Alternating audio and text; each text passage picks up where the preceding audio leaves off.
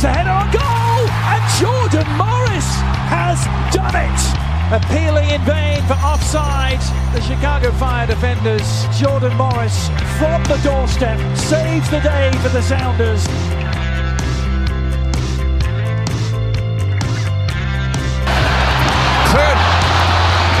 A foot race the other way.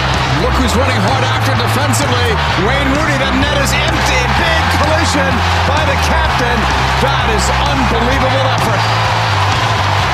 Rooney putting one up. Acosta. Header. Goal. Hat trick. Acosta.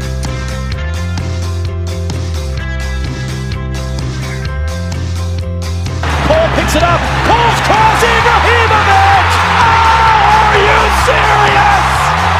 Doesn't get much better than this, folks.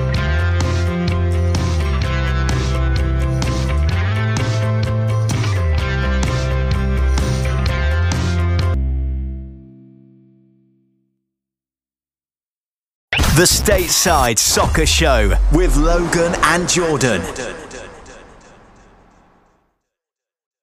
Hello and welcome to the Stateside Soccer Show. My name is Jordan Wiegand, and with me today uh, is a man who must be very cold because he has all of his scarves there with him. It's Logan Stump. Uh yeah, it's cold here in Central Florida. I think it was it was kind of a I think it was like an 89 90 kind of day with like humidity of about 150. So, you know, real nice Sure. day. Um yeah, I had my scarves on. I've got like long sleeves on.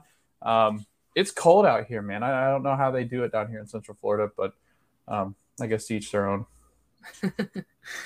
Uh, yeah, uh, it is actually uh, pretty nice up here in good old Maryland right now. It's like a um, uh, probably like low 80s. Feels pretty good. But it's gonna be rainy, so not looking forward to that. Uh, we got a big show for you today. We do have a guest that'll be joining us in uh, a little bit, so we're going to try to get through the score lines and such before they jump on. Uh, so let's go ahead and just kind of dive in as soon as possible here. We had a uh, a weekend that started on. Uh, well, we had the midweek games. We did have the uh, the Leagues Cup, which uh, SKC got smashed in by Club Leon six one. Uh, they were not taking it that seriously, so that was that was kind of a bummer. Uh, they never really took the Champions League that seriously either, so it's Right. kind of just a common trend. You know what? It might work for them. They might end up being Supporter Shield uh, or you know top of the Western Conference this year. So whatever works for them, whatever cup they're they're pretty much uh, you know putting as their number one. I can see why they would be aiming for MLS Cup uh, because I feel like that's probably the one most managers get uh, get judged on, right? So Mhm. uh, I can kind of understand why they would why they would do that.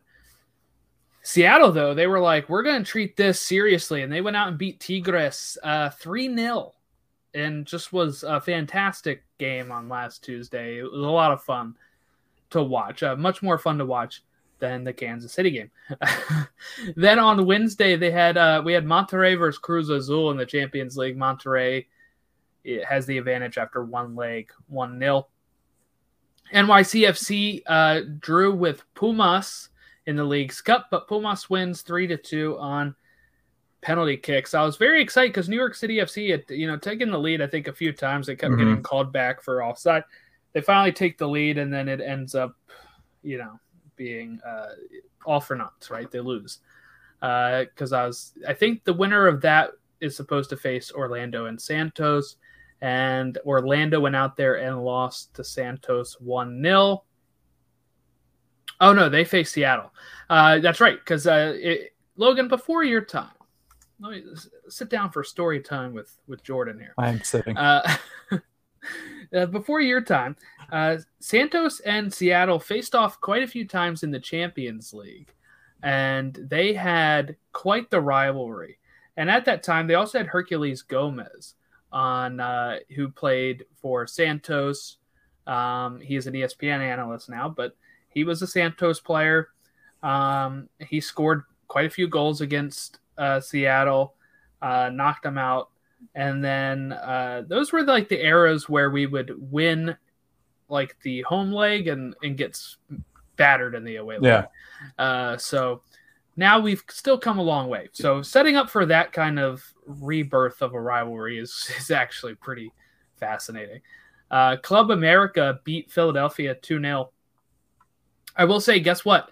I watched the replay of this when I was in Doubleday Cafe at Cooperstown. Wow. They had it on Fox Soccer Plus. That's amazing. Really? Like on like on in the bar? Yeah, it was on in the bar. Mm, wow, that's pretty big. Yeah, no, I wasn't just saying. I was just. I thought you just meant like on your phone. No, like, no, no. Jordan's over in the cafe by like with his wife, just just kind of creeping in a game here. No, they they were actually playing it, which I okay. thought was, was pretty. Cool. They were the players were that's playing. Why I, that's okay. why I made note of it. Uh, it would not have been as good of a story if it was not the case. Uh, but the Union have some work to do here as they concede it in like the 16th minute on a, on a free kick in the and then again later in the game but you know as i talked with todd i was on with todd uh, as we shared on our twitter on the free kick pod he had me back on we talked some mls transfers and stuff and uh, also talked some union and we you know talked about the club america game before it happened and uh, Todd has been pointing out all this season how the Union have been giving up goals in like the first 15 minutes of each half. And, you know, that happened in the first half. And when you're away from home at Azteca, especially, it's something you can't really afford to do. So uh, the Union have some work to do in Chester, especially giving up that other goal. Would have been fine if it was 1 0. I think we could really make a push at home, but uh, it does not seem to be the case. Uh, then we had the MLS weekend start on Friday. San Jose versus Vancouver ended up nil nil uh, in San Jose. LA Galaxy beat Minnesota 1 0 in Minnesota at Allianz uh, Field. So uh, our friend Jack and AJ from the final third were there to celebrate Jack's 21st birthday. Happy 21st birthday, Jack uh, if you're listening. Um, and if you're not listening, you know, still happy birthday. Uh, but LA Galaxy win that. We don't wish you happy birthday if you don't listen to our show. Uh, Montreal beat New York 2 1 to continue their great start to the season this year. Um, then we have uh, New York City FC beating Miami 2 0 as they continue their ascension to the top here. And they played that one in Red Bull Arena. Toronto lose to New England 2 1 uh, at BMO Field as New England continue their trot to the supporter shield. Uh, SKC then beat Dallas 2 0, a Dallas that was kind of resurging for a little bit there. So nice result for uh, for SKC there to get that. Then we had Houston 1, Colorado Rapids 3. And then we had Real Salt Lake beating Austin 1 0 at Rio Tinto. Lots of hashtag wolf out uh, this weekend. On Sunday, we had we had some great games on Sunday. So you had Atlanta beat LAFC 1 0. Chicago with the upset over Columbus 1 0, as Columbus just have not been good this season at all. And it's just one of those weird weird situations where everybody thought they'd run away with it. But this is MLS, and it doesn't usually happen that way. And then we had uh, the Nashville SC beat DC United 5 2. DC took the early lead there, and Nashville said, No, we're at home. we're going to win this game like we've been doing all season. We have not lost at home. And they go and put five on DC United who's been good this year. DC United have been good this year. Then we had the at Providence Park, we had uh, the uh, Cascadia Cup matchup, Portland Timbers versus Seattle Sounders, and this one was a blast to watch. Would have been better in person, just saying. But uh, we hit uh, Fredy Montero in the 13th minute. Then he scores again in the 29th minute. Blanco pulls one back to make it 2 1. and then it's 2-2 in the 55th minute, uh, 52nd minute. And then in the 55th minute, Ruidíaz scores. Then Ruidíaz scores in the 72nd. Madron, uh, Medranda in the 77th and Benezet in the 90 plus four. And it finishes 6 to 2 Seattle as they seem to be back on track now. Uh, as Portland have been starting to do better. And now we end up with the tables looking a little bit like so. So Kansas City, top of the West with 37 points, and Seattle in second with 36. They both played 19 games, and guess what? The team that took so long to get their first loss is now in second place. So I guess that didn't matter in the end.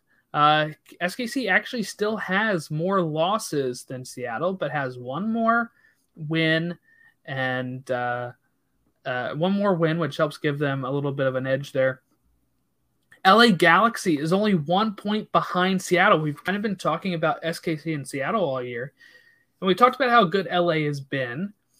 But LA is only one point behind Seattle and two points behind SKC without Chicharito. Pretty remarkable. We get Colorado with 31 points in fourth place after only 17 games. So if Colorado gets their two games in hand, and get six more points, they'd be even with SKC. Think about that. That's kind of crazy. I don't know how that works out because the points per game doesn't match. But yeah, that would that would track. Two more wins would give them 37 points. Mm-hmm. Uh, Minnesota is in fifth with 26 points. RSL in sixth with 24 points, and Portland in seventh with 23. Then we have LAFC in eighth with 23 points, San Jose in ninth with 22 points, Dallas in 10th with 21 points. Dallas starting to really rise up to where they're only two points out of a playoff spot. Houston is in 18th, I mean, sorry, in 11th with 18 points, Vancouver in 12th with 17 points, Austin in 13 with 16 points. And really, Austin's even only seven points out of a playoff spot. Uh, not that they'll probably make it there, but just crazy to think that the West is really that bunched up, and that actually, for as much as we talk about SKC and, and Seattle, LA Galaxy really been hanging in there tough, even with that bad goal differential. Yeah, I mean it. It's the whole table itself. I mean, if you look at just supporters, to look at the East. Um, you look at teams at the East that are looking good. You look at teams in the West that are looking good. Obviously, um, and we keep talking about the darlings that are New England. Um, it's a really good team in New England. They're, they're tough to beat. Uh, a lot of these teams go into New England and, and, have a hard time playing in New England just because of how well they've been playing. Um, and they've been doing this uh, recently without Carles Gil. So, you know, they're playing without the team captain. They're playing without a guy that's more than likely winning MVP um, should he come back healthy. Uh, you know, this team, uh, it, it's 12 points clear. Uh, yes, NYCFC has two points or two games in hand. Um, they can make up a little bit of ground, but that's still, I mean, even if they win those two games in hand, you're putting them at 37 points. There's still six games or six points off of the top, two games that they need to win. Um, New England just kind of looks like they're that that person that's being hunted in the East. And then when you talk about the West, Jordan, it is. It's like it, it's starting to get bunched up enough to where people are starting to kind of catch each other um, it kind of knocking each other back and forth. Uh, and I do think, I mean, seriously, look at the if you look at the table, look at the games in hand. I mean, there's a lot of jockeying for position that can happen. Um, and just like we talked about before, and well, I'm sure we'll talk about this with uh, our guest that's coming on. Um, these teams are really trying to fight for home field advantage because in home field advantage in MLS, uh, I mean, teams really can make a run if they have that nice home field advantage, can get you know the ball in control at their home field rather than playing on the road um, trying to go into like a Gillette Stadium or an Exploria Stadium, um, like Lumen Field. I mean, those are difficult places to play as is. Add the playoffs and the implications in behind it. Um, with some of these guys that are going to be coming back to form, um, you're seeing some guys come back, um, and we'll talk a little bit about some guys that are coming back to help this team that's, that we're getting ready to preview here or talk about, um, you know, this game coming up. but now, I mean, seriously, it, it's it's a it's a bunched up group the West looks like it could go any direction. I mean, you're looking at a San Jose team that many kind of thought, hey, maybe they're going to bounce out, but now they're starting to gain some traction. Um, you're having Dallas, who we thought was you know playing really well and then kind of stumbled a little bit and came back. And it, you know these teams are all jockeying for positions. Uh, about 15 games left 16 games left 17 on for some of them. So it'll be really interesting just to see. Um, i i can't wait for them to kind of even out.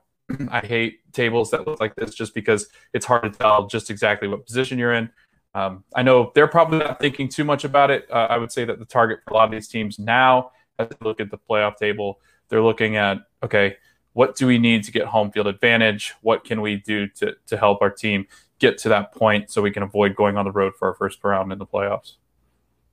Yeah, the the West is just is just crazy here. We're going to talk about the East here in a little bit, like you said to preview.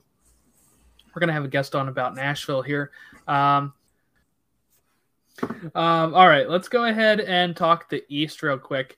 Uh, before we welcome our guest into the show. So the East uh, is not as bunched up, I guess you could say. Uh, definitely not as much as the West. I would say, yeah, there's a bigger gap between the bottom and the playoff teams.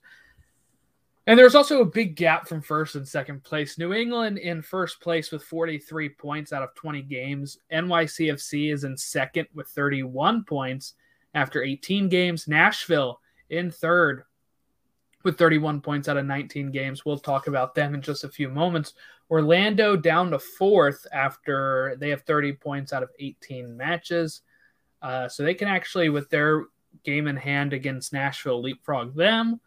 Uh, Philadelphia down to fifth with 28 points out of 19 matches. They're actually only one point above DC United. So, as good as we usually talk about the Union, DC United really snuck under this radar recently, and they have 27 points in sixth place. Montreal with 26 points in seventh place. And then we have the crew who have now fallen out of the top seven. They're in eighth place with 24 points. Atlanta have now moved up to ninth place with 21 points. They're in reach of a playoff spot after letting go um, of their manager. And now they are signing Gonzalo Pineda from um, Seattle Sounders, an assistant from there, and I think that's going to be a good fit for them. And he's going to start taking over soon. I think he's taking over training now, but uh, mm-hmm. I think the other uh, the interim is still kind of in charge for the next two matches, I believe it was. Uh, then we have the Red Bull, uh, Chicago in 10th uh, with 20 points, Red Bulls in 11th with 19. I think they may need a new manager at some point because I know fans are getting a little a little frustrated with uh, with how that's going. Uh, Miami in 12th with 16 points, Cincinnati in 13th with 16 points, and Toronto still at the bottom with 15 points. So there's an 11 point gap from uh, 14th to 7th, while the West is a seven point swing. So the West definitely a little bit more open, but the East has the class of MLS in it with the with the Revs and then NYCFC really, like I said, have shot up to second place. And Nashville, who's been the surprise. And we're to get ready to welcome on a guest talking about them. But just real quick about Revs and I guess maybe how surprising NYCFC have been. Yeah, I think, you know, NYCFC uh, kind of dropped down the table, came back up, really became contenders in the East. Um, I remember watching the game that they played against Orlando when I was there. I was really impressed with just the way that they played. Um, you know, I think adding Thiago, adding that that fire up in the, in the front uh, on the wing, I think that that's helped tremendously. I think they've gotten confidence, um, and they're a tough they're they're a tough team to beat at home, just like any team in the MLS. But I think NYCFC, you know, you get that added playing a baseball stadium, playing a small pitch. This is a really difficult come place to come in and play. Um, so I think that with NYCFC, uh, you're looking at a team that is on the rise and, and trying to chase down some of these big guys in the East. Um, and nobody really talked about them. Nobody talked about Nashville really either. Um, I think a lot of people, when you look at projections and power rankings, Nashville was in a place where you know they had them at the edge of the playoffs. You know, maybe not in that top four, but now you see this team. Um, they have firepower. Their defense was really good last year as well, uh, and now they're getting all their guys back. Alistair Johnston's coming back. Um, Walker Zimmerman was subbed in last night, so he's back to full force. Um, and I, you know, I just like what they're doing in Nashville. I mean, I, think it's interesting um, when you look at a team. But you know, we talked a lot about teams that have a really tough time when they come in. Like, what's the blueprint in MLS? Um, and and a lot of these owners come in like a David Beckham, like you know different owners that come in from different situations.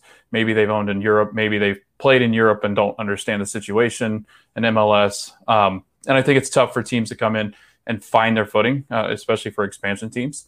Now you're looking at a team that's its second year, and and it seems like they've found consistency. And I think a lot of that has to do with just the veteran presences that they have that have been in MLS and, have been added into the mix. I think that that's been a huge advantage for them. Um, but you're talking about the rest of the East, a Philly team that's kind of struggled here lately. You're looking at Orlando, who's played pretty well, but have struggled more so lately now um, that you know their defense hasn't played as well. And if Nani's not scoring and creating, what's really going to happen? DK's not healthy, Pato's not healthy, Benji Michel hasn't quite been there.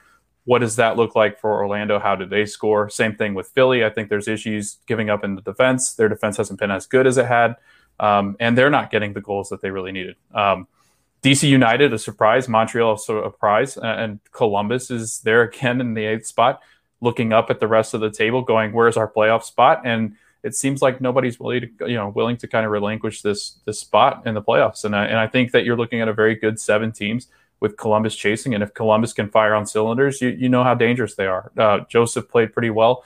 Uh, Atlanta got, got grabbed a couple wins, and I think when you add more games with Josef and he scores more goals and gets more comfortable, that team can change a little bit. So again, pretty good teams up here at the top. Um, I think that's kind of where you and I draw the line is like right around that ninth, eighth spot because I think it's difficult to kind of figure out what exactly we are going or what they're going to do as far as the playoffs are concerned. All right, let's go ahead and take a short break, and we'll be back with color commentator for Nashville SC, Jamie Watson. And we are back from our break, and we have Nashville SC color commentator Jamie Watson joining us. How are you today, Jamie? I'm doing great, Jordan. Thank you so much for having me on. Appreciate it, Logan. Yeah, no, it's great. Uh, we, we, were we were looking forward to it. We're like, okay, we got to find a Nashville. We had Drake Hills on um, to mm-hmm. preview the season. We were crazy enough to go um, team by team for what was it, Jordan? Maybe 30 days.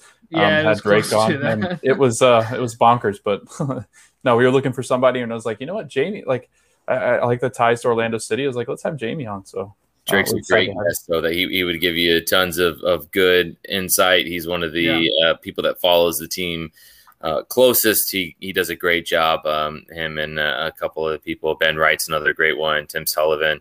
There's tons of them. Those are the first ones that come to mind. They do uh, do a great job though covering the team.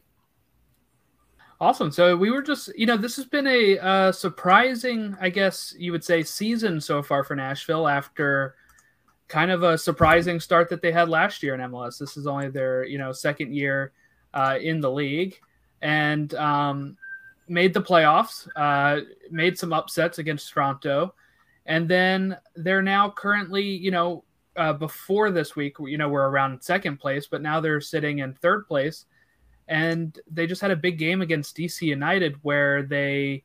Uh, have not lost at home, and they went, you know, uh, down early in the game and made a comeback. What is it about this team?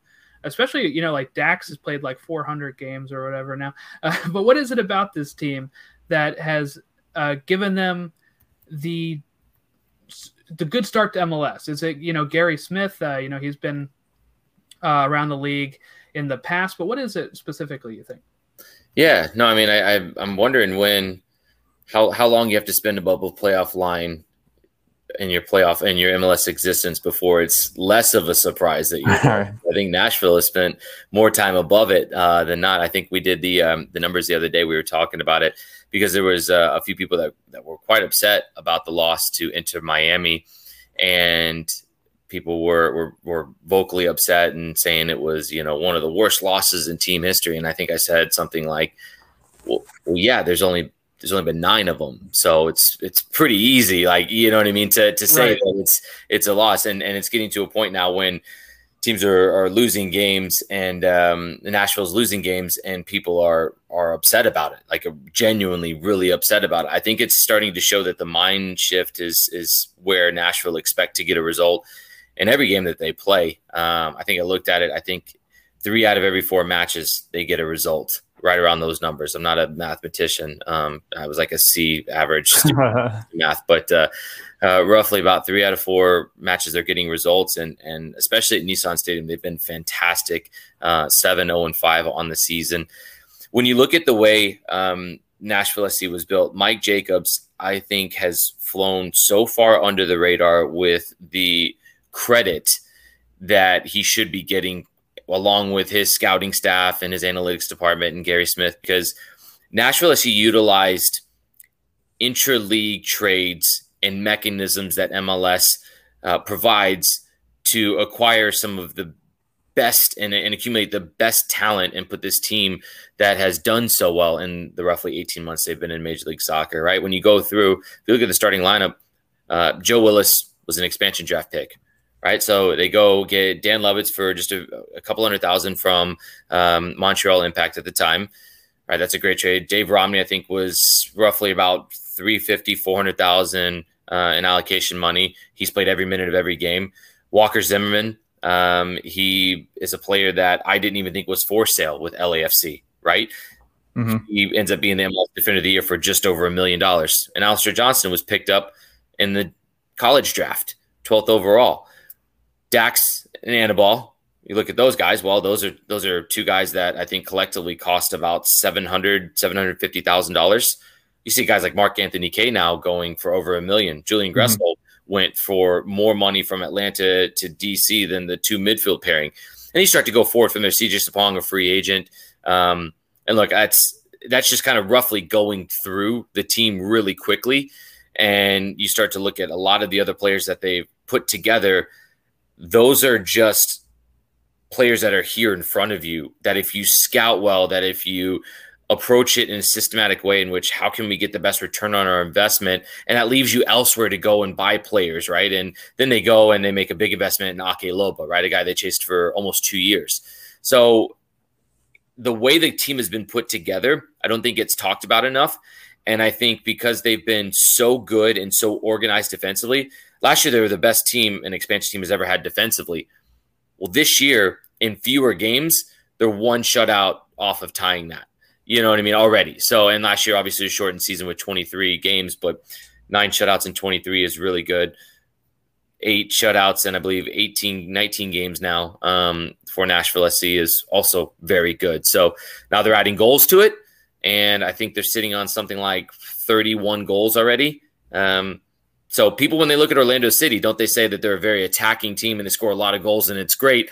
Orlando's got 28 goals, Nashville's 31. Mm-hmm so they've added that element to the game. So that's a long-winded answer of what the last 18 months and sort of build-up has looked like. But I think that it's it's a worthy two two and a half minutes. I just talked your ear off because when you start to put it in that perspective, you start to realize there's been some really good work that maybe isn't like flashy, so people don't mm. look at it and go, "Wow, they they there's a you know a an eight figure signing."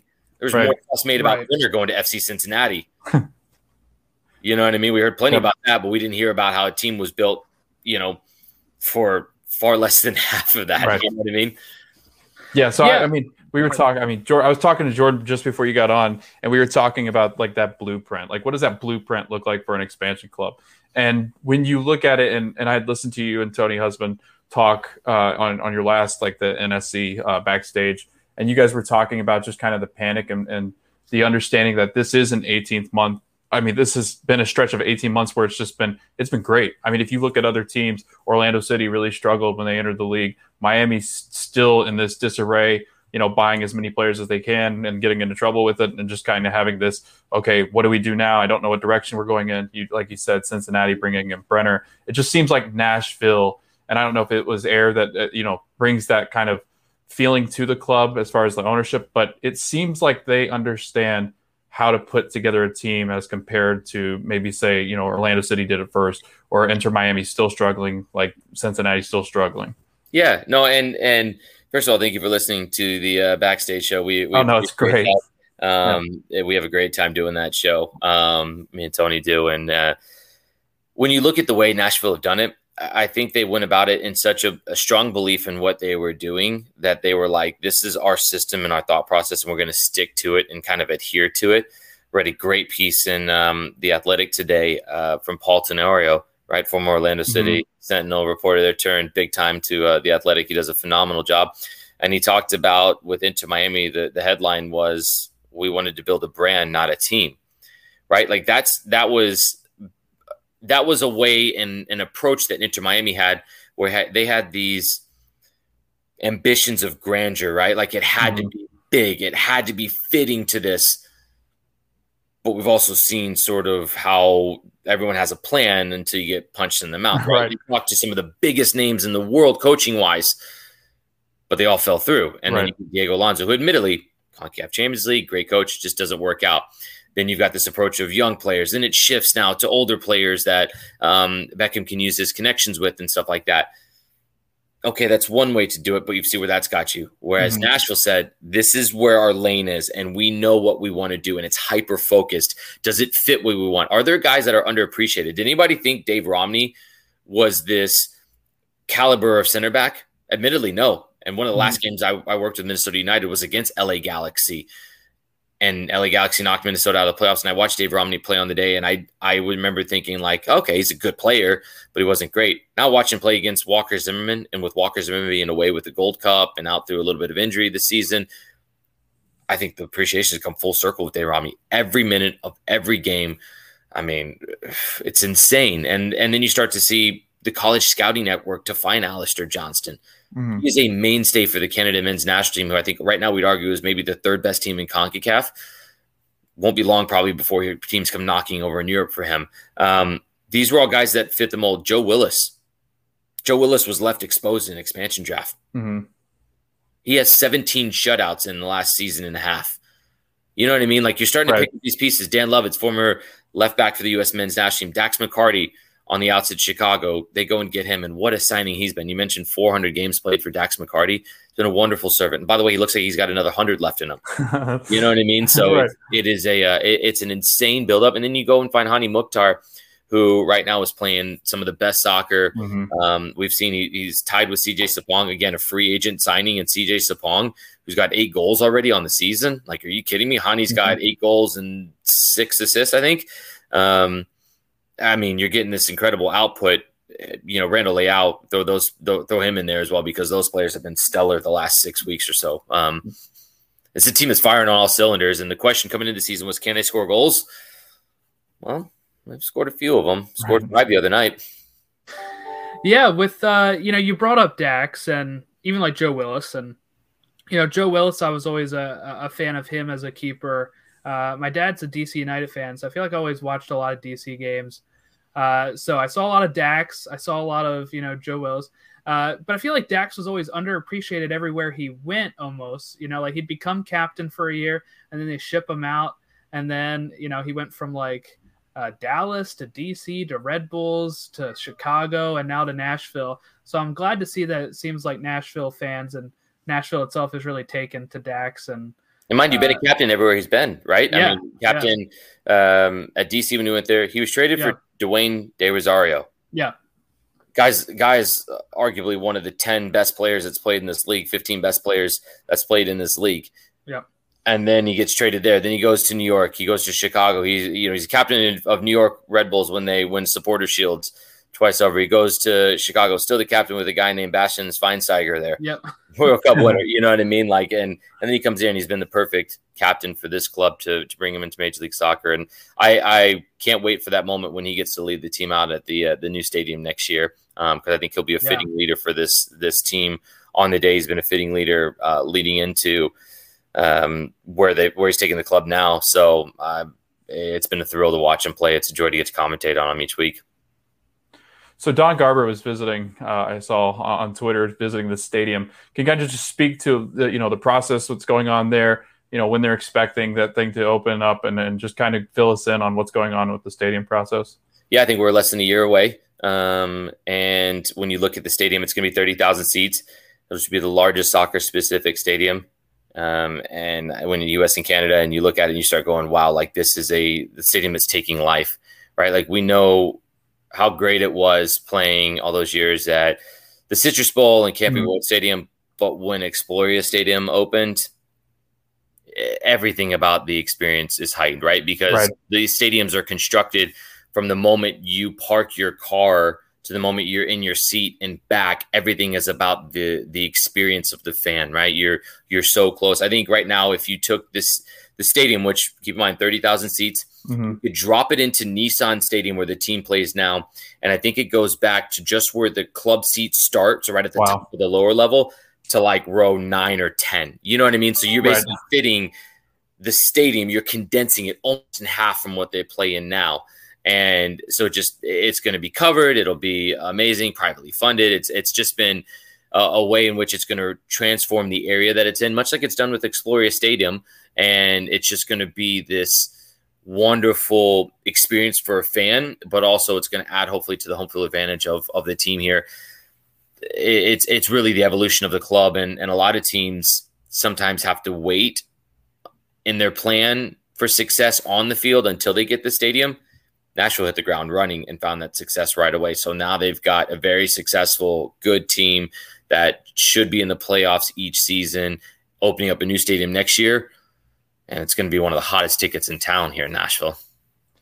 So you talked a little bit earlier about Alistair Johnston, and I, I listened to the, the episode that you guys had him on. Um, and you talked about European aspirations. Um, can you He's guys great, just... by the way, huh? He's a what a what a oh, yeah. For, from a host to a, a host right now. you dream of an Alistair Johnston. I was gonna say because he when I was listening to him, I'm like he could almost have his own podcast. I mean, that's how interesting. Don't give him any ideas. We need listeners. right. right, guys.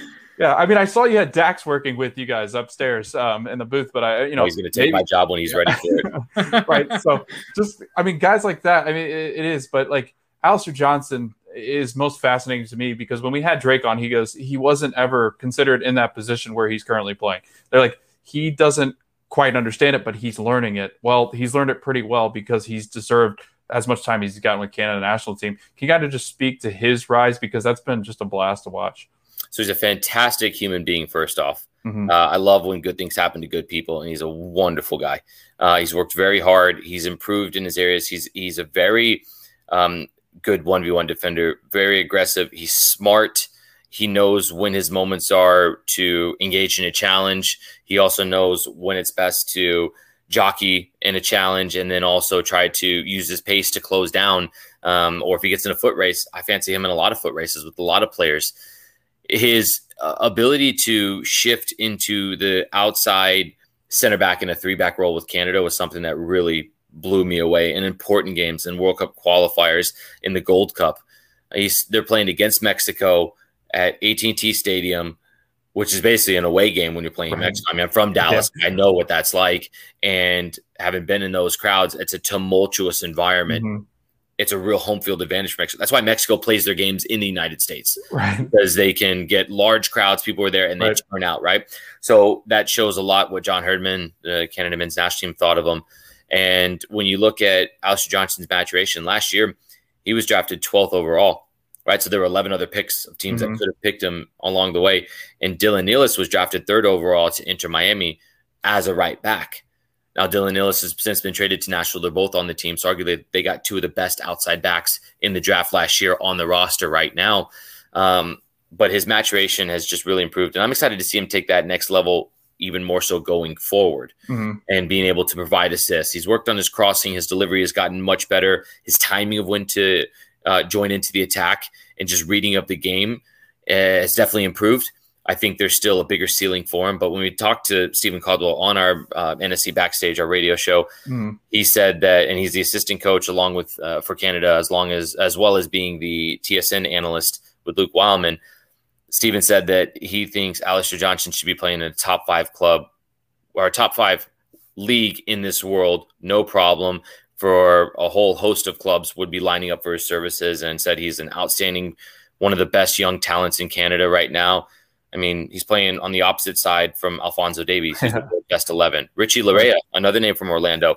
Um, they've sort of moved him to that right wing back role in the mm-hmm. 3 because I think they see Alistair Johnson as maybe a slightly better 1v1 defender. And maybe Richie being slightly better going forward to his credit. But that was Richie's spot that right side, and he was first. Now I think it's one A, one B, and that wasn't easy to do because Richie looked like he had that spot locked in pretty well. So I, I'm I'm enjoying him while he's on Nashville because I don't know how long that is for, and could be 12, 18, 24 months, hopefully longer, but kid's got a huge future ahead of him. it's just funny to listen to his stories talk about uh, Alfonso Davies. And I know just listening to you talk to him, it, it, was exciting just to hear him say, I'm playing next to one of the best defenders in the world. And he's literally, uh, he goes, I grew up watching him. Now I'm playing with him. I don't know what to think half the time. But he was like, and these guys know my name. right. Players for the Canada men's national. I'm like, Alistair, yeah, man, they probably asked the coach if you could be starting, bro. Right. Like, of course they know your name. right. Uh, so tomorrow, uh, Nashville takes on Orlando. Uh, they go. Um, uh, that is at Nissan. Uh, yeah, at yeah. Nissan uh, Stadium. So that's two games in a row. There, they have not lost there. Do you, what What do you think their prospects here for Orlando, who've kind of slipped recently as they went from second down to fourth, and now Nashville's kind of leapfrogged them in the last few weeks? Well, it's great because I think you're starting to to see. Um, the fruits of labor from Oscar Pareja and from uh, Luis Muzzi, the work that they've done, and again some of the the work of the other coaches as well before James Conner as well, James O'Connor, and and um, you look at some of the groundwork that's laid. Now you're starting to see those plans and ideas that were put in place um, really starting to to really take full effect. Um, when these two teams met last year, the season series I think went one one and one. Um, two of the games we were at Exploria last year, and I know that um, that those were the two games in which uh, Nashville uh, they got a draw. I think at, at home, and they got they they they lost and they won at Exploria Stadium. I'm thinking back to last year, and geez, I can't even think what I had for lunch earlier today. But when you look at um, when you look at the games, they were all very tightly contested. Nashville went up on the road at Exploria through a Dave Romney header, and then I think it went three one. Daryl Dike did what Daryl Dike does, and you know, he just was incredible on the night, scored two goals, I think. 1 1 here. I know Benji Michel had uh, an absolute screamer uh, here at Nissan Stadium. Randall Leal scored to tie that up. And then the, the last game of the season, regular season last year, I think Orlando went up twice. Nashville came back and tied twice and ultimately won in the 93rd minute. So it's always close when these two teams play. I think there's an uh, an appreciation and a mutual respect between the two teams because it's two teams that believe in what they do each as a team. So it's not as if one team changes what they do to accommodate another. And normally, when you see that happen, it tends to be open games that have more goals because there are going to be moments in which what you as a team likes to do gets the better of the other team.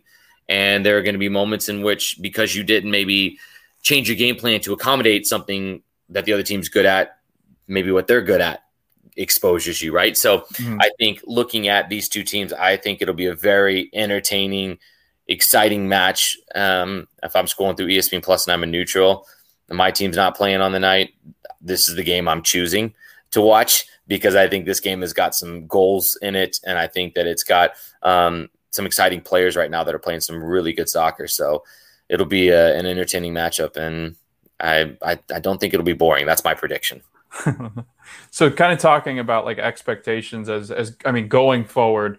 Um, again, it's a team that clearly, uh, and I had listened to a bunch of podcasts for Nashville, and just you know the the initial panic and freak out of like, oh no, we're we're starting to just draw and lose matches. We can't win on the road. It's been difficult. All we do is win or, or sorry, lose or draw on the road.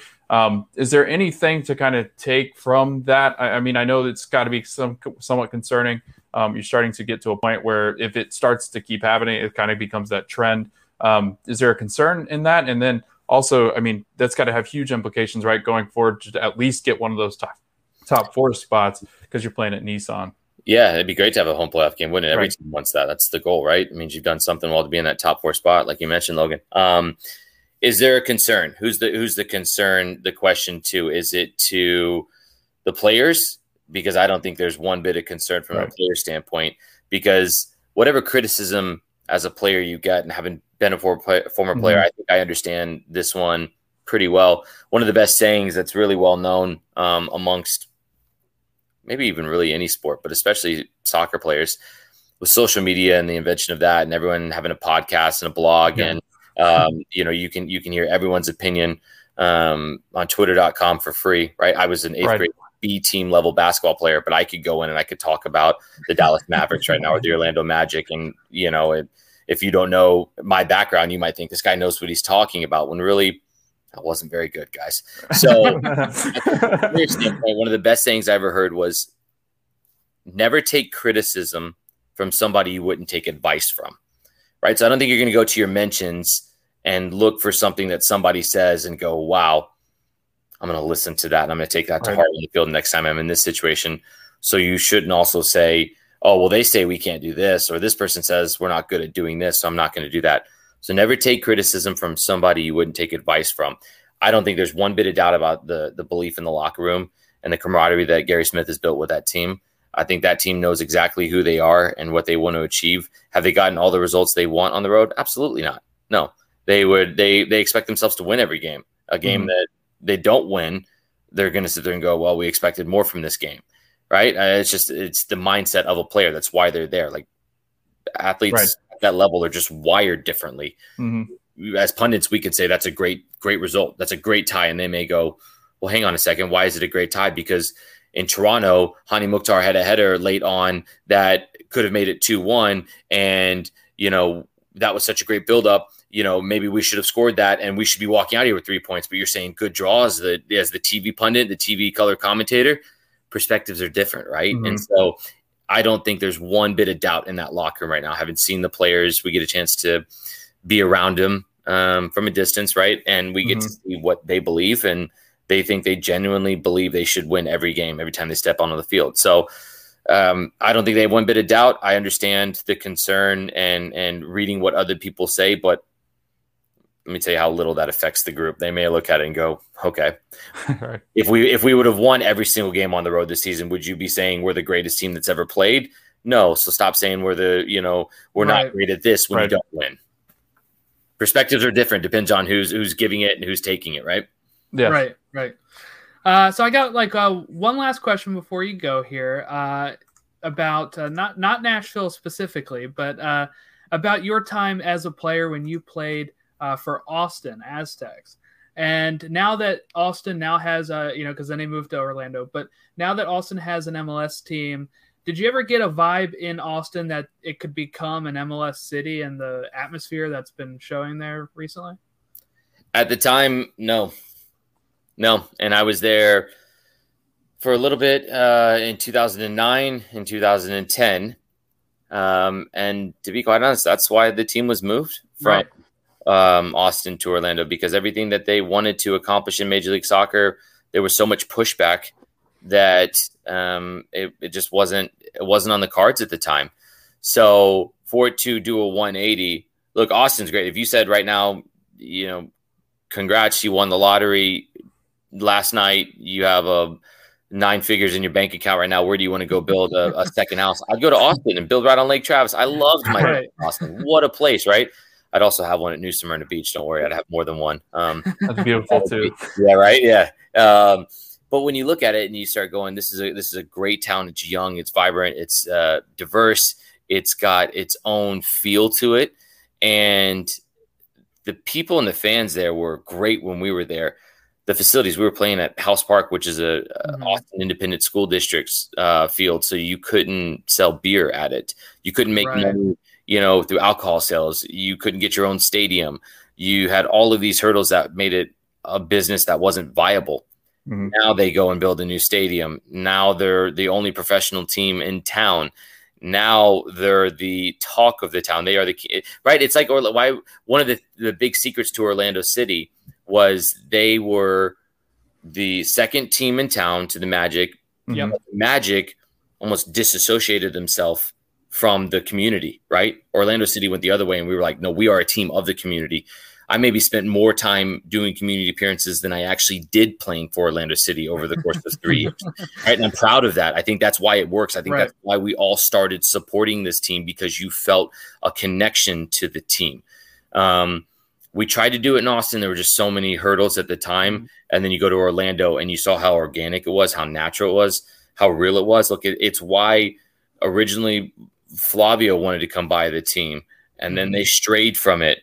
It's why the Wilf family saw what was there and they wanted to come and buy and pay a monopoly type money amount of money for it, you know, and, and they see what the value of it is. And I love seeing um, Mark Wilf uh, and the Wilf family putting themselves about. I, I think that they're genuinely going to correct a lot of the mistakes that were made over the past couple of years because I think Orlando City got away from their identity Yeah, Uh, yeah. I really feel strongly about that. And as a former player, it disappointed me a lot.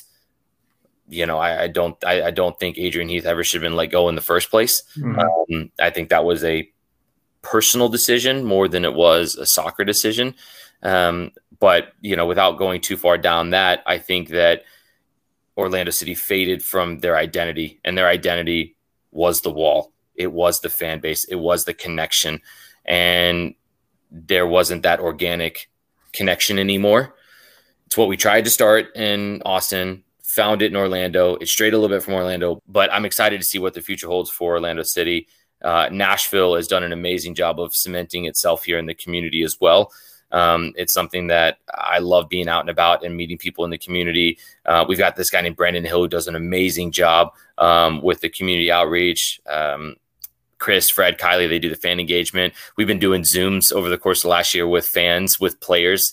It's been great to try to connect in ways that, you know, maybe have difficult over the last year, right? This team's really committed to it. And I think that's why it's going to work because I see a lot of similarities in Nashville that I saw in Orlando. And that's what gets me the most excited to go to work, to go to a community event, to go to Napier Elementary School and connect with the kids there and stuff like that. So, um, everything that Austin wanted to find to circle back to the original, they found in Orlando and Nashville. I've seemed to find here, and I fell in love with Orlando. I've already started to fall in love with Nashville, and we've planted roots, and we have a home, and our daughter was born here, so um, it's a special place, just like Orlando City was for for my family and I as well. I was gonna say, as as someone who is a season ticket holder at Orlando City, it, it is uh, like like you said. I mean, it's special to see the wall. It's you know, it's special to see the ruckus. It's you know, going to Exploria and that beautiful stadium that they built, and like you said, with the Wilf family, you want it to be everything and more, especially with the way Oscar's been. Um, you know, it's been just a special time. Uh, and I know that the fans, I know from experience that the fans appreciated you and your time here and, you know, that club because it brought professional soccer to Orlando. And like you said, winning, so. yeah, champion. Yep. So it, you know, it's it's amazing because uh, just seeing what you guys did, and like you said, it, it, unfortunate because the Magic did a nice job of trying to isolate themselves from everybody else. That you know they had given so much to that team, but I know from experience that Orlando City fans, just talking to you know friends and, and people that were in the wall, just how much they appreciated your time and everybody's time here. Um, but yeah, we really enjoyed having you on, Jamie. Uh, it, it's really cool just to get your perspective, um, hearing about Nashville. Again, we we get we get so caught up in other teams and stuff like that. Uh, it's nice to kind of take a break from it and kind of talk just one specific team and, and kind of crunch the numbers and and, and see what uh, somebody that's on the inside thinks covering the team. But uh, we really appreciate it, and I love the work that you and Tony do. Um, like I said, an Orlando City fan at heart, but uh, it's hard not to watch Nashville now. Like with the feed, I might just switch over and just watch your feed uh, uh, coming up tomorrow night, and, and kind of hope that uh, the boys in purple can can do something a little bit uh, special there uh, in Nashville for you. It'd be a great game. We're looking forward to it. Tony and Kelly and I are can't wait to call it. It'll be a, a special game. Um, always um, seeing Orlando City because there's so many special memories shared, and uh, that means a lot to you. Those kind words because carry those with me deeply and uh, and uh, close to my heart. So thanks for having me on. Anytime these two teams meet, I would love to come back on. Um, thanks for having me. I really appreciate it. Awesome. Thanks, Jamie. Thanks, Jordan. Thanks, Logan. All right, that was Jamie Watson, the Jamie Watson Derby coming up Yeah, right. tomorrow. Uh, He should get a cup. commentator of Nashville and former Orlando City player. Mhm. I guess the real one would be if uh, if Orlando faced Minnesota United. That would be a uh, Yeah. that'd be that'd be something. It looks like he also played for Charleston. He did. He played. well. He was on a loan spell with Charleston, I think, for a match or two. Yeah, it was a like I see like a match on on uh, FotMob. So, but no, I, I know you know talking to people, they know him. Like I, I mean, and I, I've listened to Nashville That was a- podcasts. Well, that was a big team. I mean, It they was. were they were in the USL, Yep. but they were winning. They had Yes. Dom Dwyer on loan from SKC, and he tore it up, and they and they were winners. And that was a, I, I mean, look, as somebody that was watching MLS back then, Mhm. uh, they made news. Uh, uh, uh, just they just made news where like as an MLS fan, you're still Mhm. watching. Like I was watching USL stuff, and I was keeping an eye on Orlando City because. You know, we vacation Orlando all the time Mhm. and that would be something I'd kind of keep an eye on. And when we went, you know, they would play at, uh, they, they definitely played at uh, Wide World Sports for a season or two as well. Yep. But just kind of seeing them like like I would follow that like, oh, they need to get into MLS, and then they eventually did. But yeah, they, they were kind of a big deal. They even had what mm-hmm. Wayne Rooney's brother, yes, uh, on their team yep. uh, for a time as well, John Rooney. Um, but yeah, go ahead and continue your thoughts. Sorry, I just want to say that no. they were a big deal. They were a yeah. big deal. Well, I mean, I mean, and, and just talking to people, that's how I knew who Jamie was. Like I knew who Jamie was prior to all of this and when he started because I knew of his Orlando City roots. I knew people that had talked about the time of that team and that team was special. And like you said, I mean, you you followed a lot more than I did. But seriously, going to the stadium, if you if you mention him, they know him, they know of the team, they know the special memories that they have. And like you said, um, Orlando City had been, I mean, uh, it, it, was kind of a disaster when they started, right? The, I mean, the ownership was a disaster. Uh, the team didn't really go in the right direction. Um, obviously, they, they, Adrian Heath is huge they because had a, they, had, had a big rough, falling out. Yeah, they had a rough yeah. start because of they're an expansion team. Yes. kind of what we see from Austin right now. Yeah. Not all of them can be like Nashville or Atlanta, you know? So right. that was kind of a, a rough spell and it, it, led to pressure because the fans were expecting a winner mm-hmm. from at USL days and that eventually led to I don't know whatever behind the scenes right. and stuff. But uh, there was fan pressure when we mm-hmm. were. I was down there during their inaugural season. I was tuning into sports radio. I, there was fan pressure for Heath to go at times. Um, yep. So I don't know if they just you know caved or or you know it seems like there's hints of other personal things that right. I'm not aware of. But go ahead. Yeah, no, so uh, it's cool because like he's so tied up in everything. I mean, all MLS, if you really think about it, just uh, Minnesota and then the Wilf family coming from Minnesota. It is like it when Orlando or Minnesota or Nashville play each other. I feel like Jamie's got like, oh man, I'm in Nashville at right now. I, you know, I'm a Nashvilleite and I I have to perform here. But uh, you know, he's he, like he said, he's uh, my you know a lot of my heart still in Orlando. I love Orlando City and what I built there and what how I you know I helped. And I know reading stuff about Jamie, he's always been involved in community outreach and, and being involved in the community and talking to fans. And that's so big. And if you go on their Twitter, um, and we'll we'll drop their stuff in the in the show notes and stuff. But um, if you go and follow that that NSC back uh, backstage, um, it's like the it's like the quintessential or like the behind the scenes. It's that quintessential follow for just anybody that's a Nashville fan, um, just because he and Tony do such a good job. It's like having a fireside chat, and then they bring on really cool guests. Um, like you said, uh, Alistair obviously was on the other day, um, but again, it, it, it's cool just to kind of get his perspective because he's been everywhere. Um, he's worked and so much, um, uh, you know, a lot of television, working so many different leagues. Um, it's fascinating. So yeah, it was that was a lot of fun. Um, I learned a lot. So, and I just like a good story because they can tell good stories. Yeah, that was that was great time. So uh, let's uh, let's let's talk real quick some news. Uh, there was an extension as Union just continue extending people. they extend uh, Olivier uh, uh, Mbaizo uh, to a multi-year contract extension. He's 24 years old. He's played 18 of their 19 matches. Uh, he's kind of getting some stick from the uh, from the fans, I think, mm-hmm. a little bit. Uh, but you know, really, uh, being an impromptu start to the season because you know Ray Gaddis announced his retirement super late, so uh, he's he's done well. He's been a little bit of a standout. Sometimes he's been lately giving up a little bit of passes for goals and not you know tracking back and stuff. But right, you know th- that stuff is going to happen. He'll he'll adjust. But it's nice to see another extension there for for the Philadelphia Union. Um, and let's go ahead and get our schedule out of the way. So there's two games tonight, the night we're recording this of Tuesday. So we won't know what that will what those score lines will be, but they're both at 10:30 as the Galaxy take on the Rapids in a, like a top 4 matchup, uh, which should be really fun, and that's in LA. And then we also have San Jose Quakes versus Minnesota.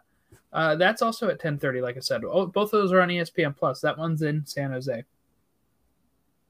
Um, then tomorrow, the 18th, we have uh, Atlanta versus Toronto at 7 o'clock, New England versus DC at 7. Uh, that one's at Gillette. Uh, Cincinnati versus Montreal at 7.30. Miami versus Chicago at 7.30. Uh, Philadelphia versus NYCFC at 7.30. I'm dreading that one. NYCFC play us so good all the time. uh, that's at Subaru. that's at Subaru Park. Uh, Red Bulls versus Columbus in uh, Red Bull Arena. That's interesting to see if Columbus can turn it around at any point. Mm-hmm. Dallas versus Seattle. Dallas coming off a loss. Seattle coming off a triumphant win against a rival. We'll see how that goes. Uh, we have Kansas Sporting Kansas City versus Portland at 8:30. Nashville versus Orlando, which we just talked to Jamie about. That's at 8:30 at Nissan Stadium. Austin at uh, nine o'clock versus Vancouver, and Real Salt Lake and Houston at 10 o'clock. All of those are on ESPN Plus or your local channels. So check your local channels if you're within those uh, markets. Um, Friday, we have LA Galaxy versus San Jose on ESPN 2 at 10:30. Then on Saturday, we have Columbus versus Seattle at 5:30 on Big Fox. Then at 8 o'clock, we have DC United versus Atlanta. 8 o'clock, we have Miami versus Toronto. 8 o'clock, we have New England versus Cincinnati. Then on FS1 at 8 o'clock, we have Red Bulls versus uh, New York City FC in the Hudson River Derby. Um, that's on FS1. Orlando versus Chicago at 8 o'clock. Uh, Philadelphia Union versus Montreal at 8 o'clock. Houston versus Dallas at 8.30. Austin versus Portland at 9. Colorado versus Salt Lake at 9. And at 10 o'clock, we have Vancouver versus LAFC.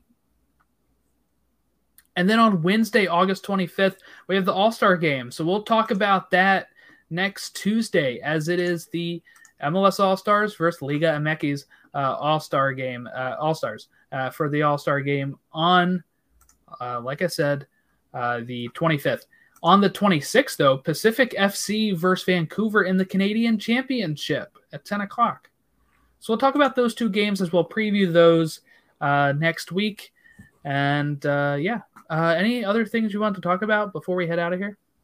No, I think we covered it all. I Had a blast having Jamie on. Thanks, Jamie, if you're listening. Um, really appreciate you jumping on, give us some insight, and uh, uh, yeah, we'll have him on again. Definitely, that was a lot of fun. It was a lot of fun. Uh, so thank you, Jamie, for jumping on here. If you want to follow the show, it is on Twitter at Stateside Show, Instagram at Stateside Show, Facebook.com slash Stateside Show, or email us stateside show at gmail.com. All those links are also in the show notes. Um, all right. So thank you for watching. I hope you enjoyed our sit down with Jamie, and we will get catch you next time where we talk about the midweek and weekend matches. Have a great one. Kamara throwing his body in. It's going to fall for Ibrahimovic. Oh, come on! Come on! Thank you for listening to Stoppage Time Soccer Show. We hope that you continue to listen to our show as we recap the U.S. men's national team, Americans abroad, MLS, USL. This is Stateside Soccer Show presented by Stop Stoppage Time Soccer Show. Have a good one.